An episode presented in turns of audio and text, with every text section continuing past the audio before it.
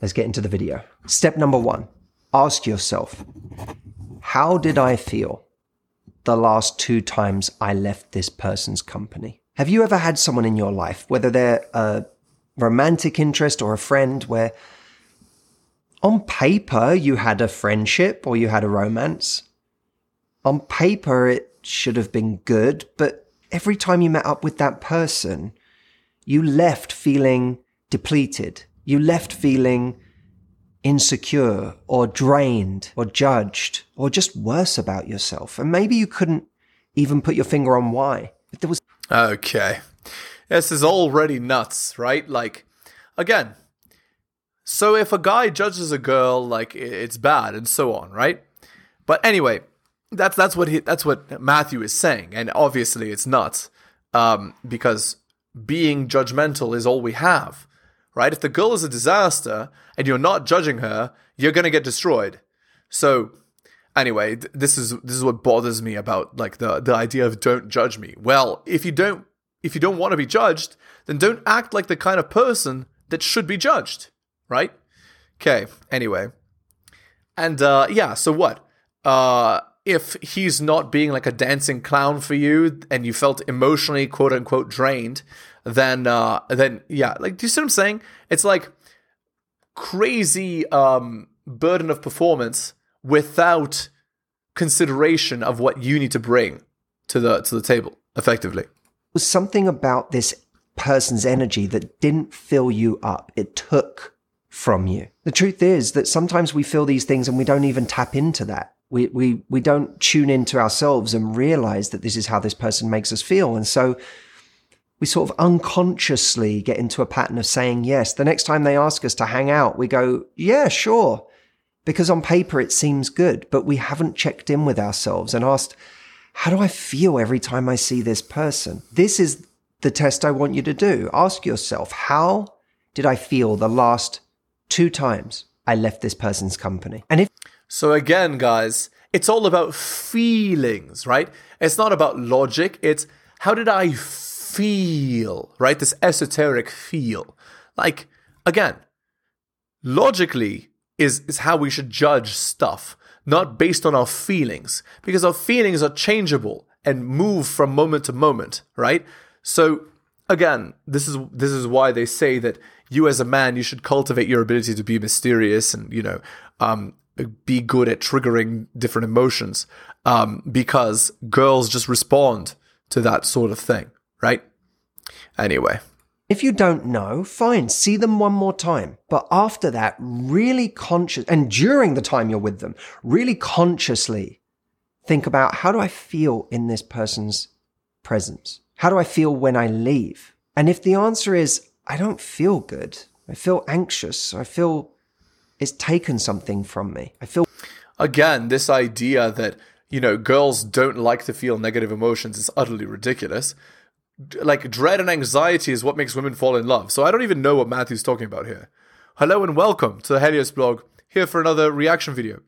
If you're liking the channel, liking the content, hit that sub, hit all the notifications. Um, if you'd like to support me, I do have a Patreon with exclusive content, patreon.com slash the Helios blog. Uh, newly revamped posting weekly content, patreon.com slash the Helios blog. You can also drop me a donation.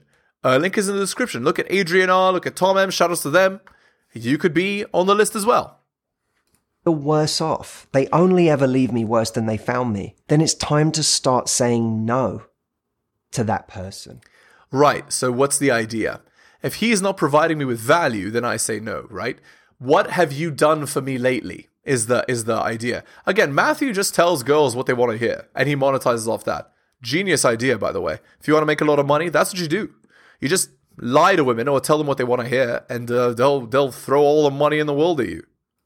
so that you can say yes to the unknown. Step number two resolve to play the long game in love, not the short game. That's smart. I want you to recognize that our unwillingness to say no to what is within reach is a reflection of, in, in large part, of our fear of being alone. We are scared that if we say no to this, it's almost like, what else would I do? There's nothing else going on right now. It's almost Right. So now you would think that Matthew is talking to all women, but he's not. with this comment, he's actually talking to post wall women, to women that are 35 plus who have very little options, right? He's talking to them with this comment, right? Where he says, What else would I do? Well, what you should have done, girls, is when you're 18 to 23, is gotten married and had, had children, right? So Matthew is totally right that you should play the long game, but you should play the long game at 18 years old, not at 35. Much easier, isn't it? If three people are asking you if you want to do something tonight, and two of them are dates that you don't really enjoy being around, and one of them is someone you're really excited with, you can say yes to the one you're really excited with. But if one person asks us to do something this week, even if it's not right for us, we're in danger of saying yes because nothing seems worse. But nothing. That's right. Um, that actually describes women's experience when they're post wall, when they're no longer able to get the attention they used to get. That is a common occurrence. That's a daily occurrence, weekly occurrence, monthly occurrence for girls in that phase. This is why, girls, if you're listening to this channel, you need to avoid that at all costs. You don't you don't get 18 to 23 your whole life. You get 18 to 23 for 5 years. And then you get, you know, 26 to 28 for 3 more years. So you have 8 years of prime fertility of prime attention. After that, it's done. And it's never coming back. You waste those years, your life is literally over if you want to get a high value man. You'll never have the same opportunity again. So you got to be wise with how you invest that time. Thing isn't worse. I want you to think in your love life from now on in terms of the long game that I am playing a long game here of finding something that is right for me, finding something truly fulfilling, building something that True. is stable and Very good advice. and can endure the test of time. This actually is very good advice. What Matthew's saying here. This is what women need to hear at the age of 14. Like, not you're strong and independent, you can do whatever you want, Cardi B garbage. Women shouldn't be hearing that. They should be hearing this advice that Matthew just gave. I am playing the long game. I want to build a relationship that lasts. I want to have children in a happy family, in a stable marriage. That's what they should be thinking. From the age of 14 years old. Not from the age of 35. That's the problem. The problem is girls at 14 are taught, oh, you have time. You can be a strong, independent career girl. You can be a boss bee. You can do whatever you want. And the guy will be waiting at the end of the rainbow. He won't. That guy at the end of the rainbow is nothing compared to the options you have at 18 to 23. So girls at 14 should be taught exactly the strategy and follow the strategy. Otherwise, they end up long term miserable. Who cares if they have Chad for two weeks if they don't marry him? That's what I'm saying. And who cares if you can have Chad for two weeks if you could marry a lesser Chad? That's the point. Because a girl at 18 to 23, maybe she can't marry Leonardo DiCaprio, but she can marry some B list actor. Do you see what I'm saying? But girls nowadays, they're just into biting off more than they can chew. And so they destroy themselves in the long term. That's the problem. They don't listen to advice like this. They just go and destroy themselves, and then they want somebody, uh, they want a man to save them from the bad decisions at 35 plus. Well, too bad. Go back to your 20s where you left all the good men. Oh, wait, you can't. Saying yes to things that take up our time, our energy, our focus is delaying us being That's able right. to find that. Being Exactly. single isn't the time waster. Dating the wrong people, knowing that they're the wrong people, that's the time waster. That's right. And actually, it's even worse than this. It's even worse than wasting time. Because women pair bond very strongly early on in their bedroom fun careers. The first man that a girl has bedroom fun with, she's going to intensely pair bond with the guy. This is especially true if the guy is, you know, in her mind supe- superior to her, right?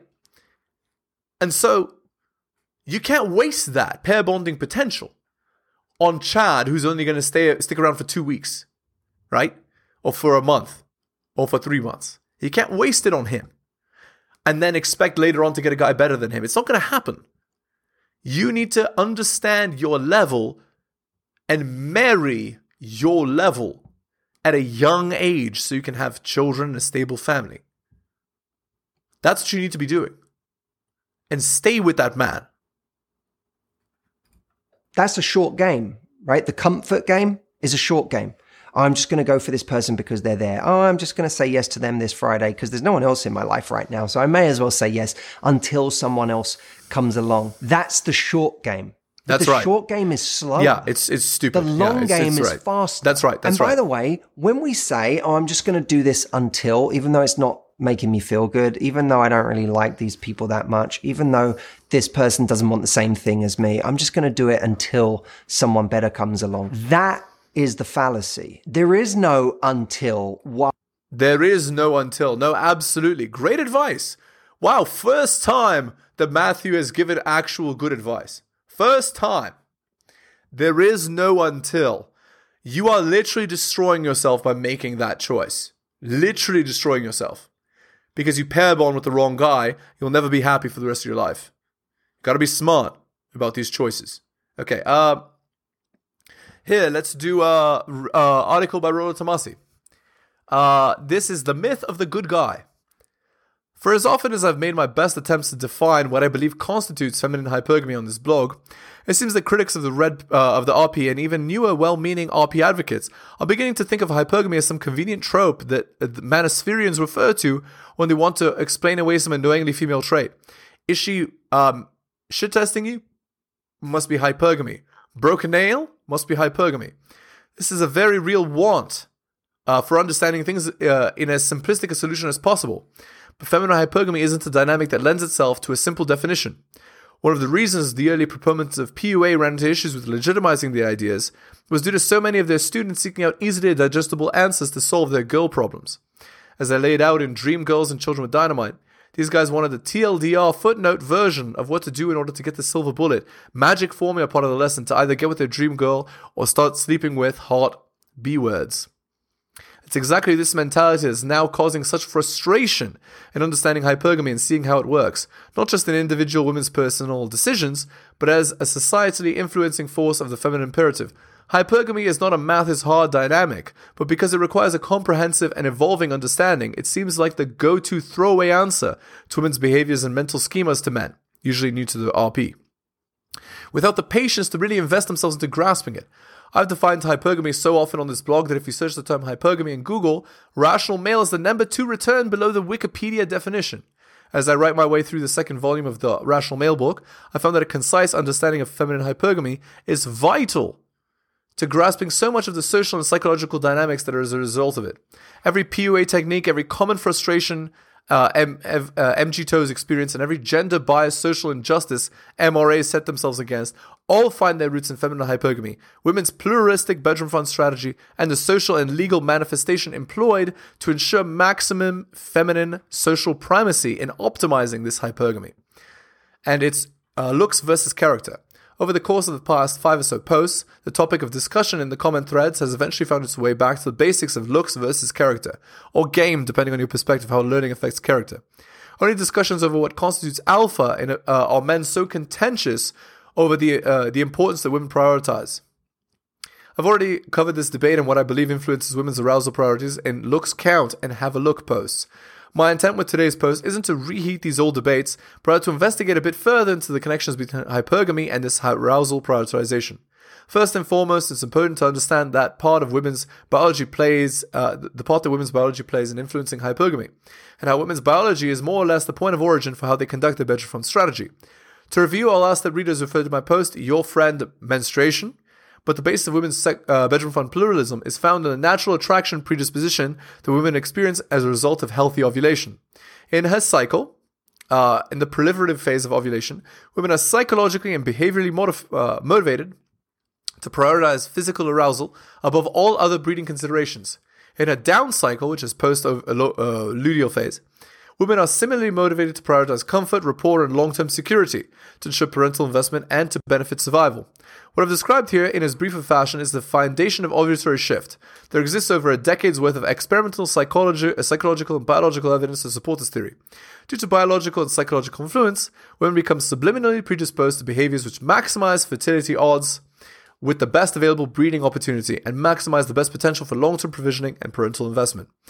Whether this behavior is manifested in a preference for more masculinized male faces and body type, greater ornamentation, and lower vocal intonation for women during ovulation, or a predisposition for more comforting, nurturing, and supportive male characteristics during the luteal phase, the end result is optimizing hypergamy and ultimately reproduction. Arousal versus attraction.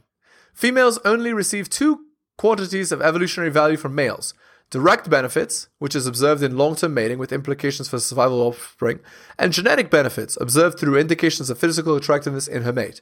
And since females can receive genetic benefits outside of marriage, i.e., through casual bedroom fun, and no longer need to rely upon males for the survival of their offspring, there is no pressure for them to compromise on holding out for an unlikely long term fantasy partner. The current social pattern increases highly. Um, increases highly uh, the male variance in dating success. Because female bedroom fun choices always tend towards small male breeding populations, a narrow range of male phenotypes, while male preferences are inclusive of a broad range of females. I believe one of the main contentious uh, needles with this is that, as described, modern conveniences of female social empowerment discounts the need for hypergamic assurances of long term security. I'm not so willing to accept an overall disregard for the provisional aspect. You're not going to reprogram millennia of psychologically of their firmware overnight. But in discounting this need, the characteristics for which women would seek out a male exemplifying the best long term security are de emphasized, if not um, destroyed entirely. If you read through any woman's outline uh, of the dating profile, you undoubtedly come across some variation of what Royce has described as the 483 bullet point checklist of stated prerequisites a man must possess in order for her to consider him a, violet, a viable candidate for her intimacy. While I don't think there's quite that many items, you'll find a list of common theme personal qualities a guy has to have in order to be your boyfriend. Confident, humorous, kind, intelligent, creative, decisive, sensitive, respectful, spiritual, patient. I could go on or you could read a joke. The point is that all these characteristics uh, the women list as being attractive have absolutely no bearing on how bedroom fun, physically arousing a woman finds a man. As I've described in the past, while game and personality can certainly accentuate arousal, all of these esoteric personal qualities have no intrinsic um, value in terms of bedroom fun if a man isn't an arousal prospect to begin with. That's right. And that's why you want to be the alpha and not the beta. While you're still doing this thing the next person can't find you when you're wrapped up in something else. And think about it for a moment. Think of it logically. That Friday night that you're going to go and see that person. If you don't go and see that person this Friday, that's a Friday that's open. Now that's That's right. And that's the point. If you're having a friends with benefits with Chad, you're just wasting your time and you're not going to get married. Basically, is what Matthew's saying. It's either a Friday that's open for your own personal growth, which might be something you do at home. You might just do something that makes you feel good or something that makes you feel grounded and centered and conscious of your moves in life and what you do. Or you might These are just woo-woo garbage things that Matthew's saying. Let's continue.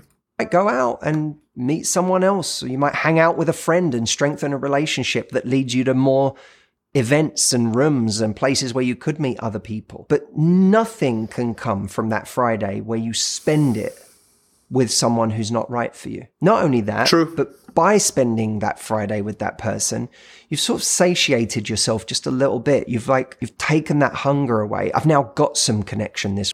That's right. No, that's exactly right. Matthew is exactly right. Well, actually, it's it's not you're satiating it a little bit. You are full on developing the relationship, pair bonding with that man who's not even interested in you. So she's giving herself away, giving a piece of a soul to that guy, and he doesn't give a damn. To him, you're just, you know, Wednesday girl or whatever. You got to keep that in mind. Your strategy needs to be I need to get married and have children by 23, not uh, sleep around with Chad till 32 and then say, Where have all the good men gone? That's 2023 dating strategy for girls, guys. Not for everyone, but you get what I'm saying there are some smart goals out there still. This week. So I don't feel driven to go find it somewhere True. else. Instead of saying to ourselves, I'm just going to entertain this person until the right person comes along. We have to say the right person doesn't come along until I'm willing to give this up. The right person. Absolutely. And when he's saying giving it up, what he's saying is giving up sleeping with Chad. But actually, you should give that up before you even start. At 18 years old, you should already know that the ch- sleeping with Chad strategy is wrong. It's dumb. It leads to terrible outcomes and misery. You should look at Cardi B and Nicki Minaj and all their trash lives and Taylor Swift and see what those choices lead to. And just not and just say no to that and be smart. That's like girls need to be taught this at 14 years old, not later. 14. Because if it's later, these girls might have already by 16 decided to make those bad choices.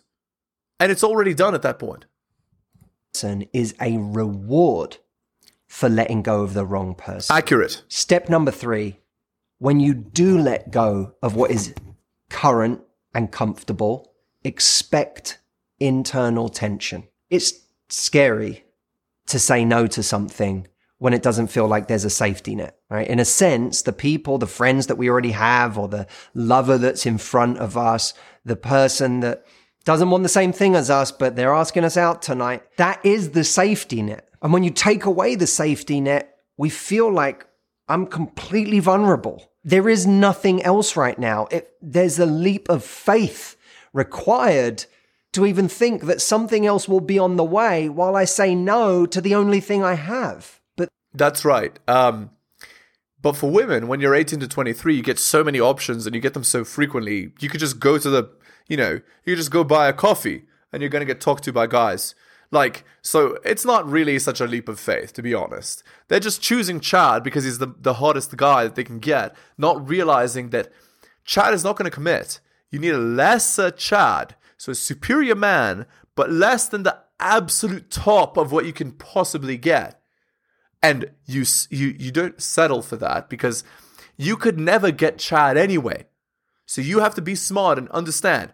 I could never get Chad anyway. I need to be strategic about my relationship choices so that I can have a stable, good family. I will never be able to lock down Chad like that. But that risk, that's the risk that we have to be willing to take. Something better will come. Friends will come who are more aligned with who I am today. True. A relationship will come that is the actual relationship that I am looking for. If I do the work on myself, if I stay open to something new and I apply the right strategy to actually moving forward on a different kind of path than the one I've been on, that something better will come for me. We all now, here's the thing Matthew is saying, I need to get off the path I've been on. No, girls should never go down that path in the first place because that's what's happening in 2023. These girls, they go and sleep with Chad and then they realize at 35, oh, I've made so many bad decisions. I'm a changed woman now. I've found, you know, the Lord or whatever. Yeah, you needed to find the Lord at 18.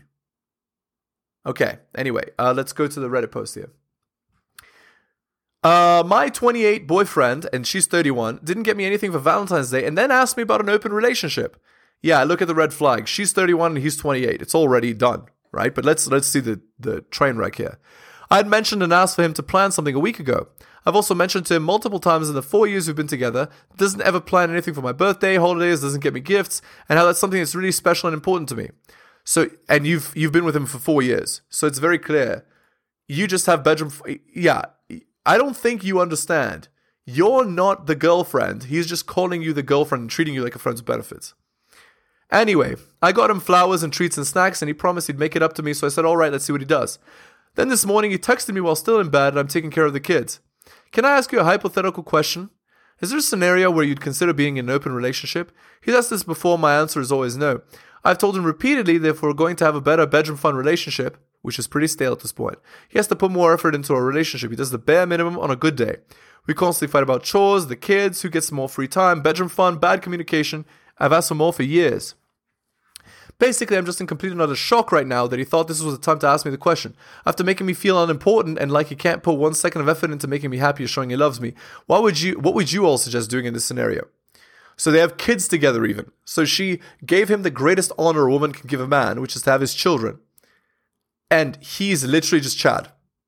He does nothing, and she does everything. Okay, let's look at the top comment. 381. What makes this relationship worth it to you? Besides that you have children together, just honest question before people give you advice. Since we only see the negatives you posted lack of effort, arguing, open relationship suggestion.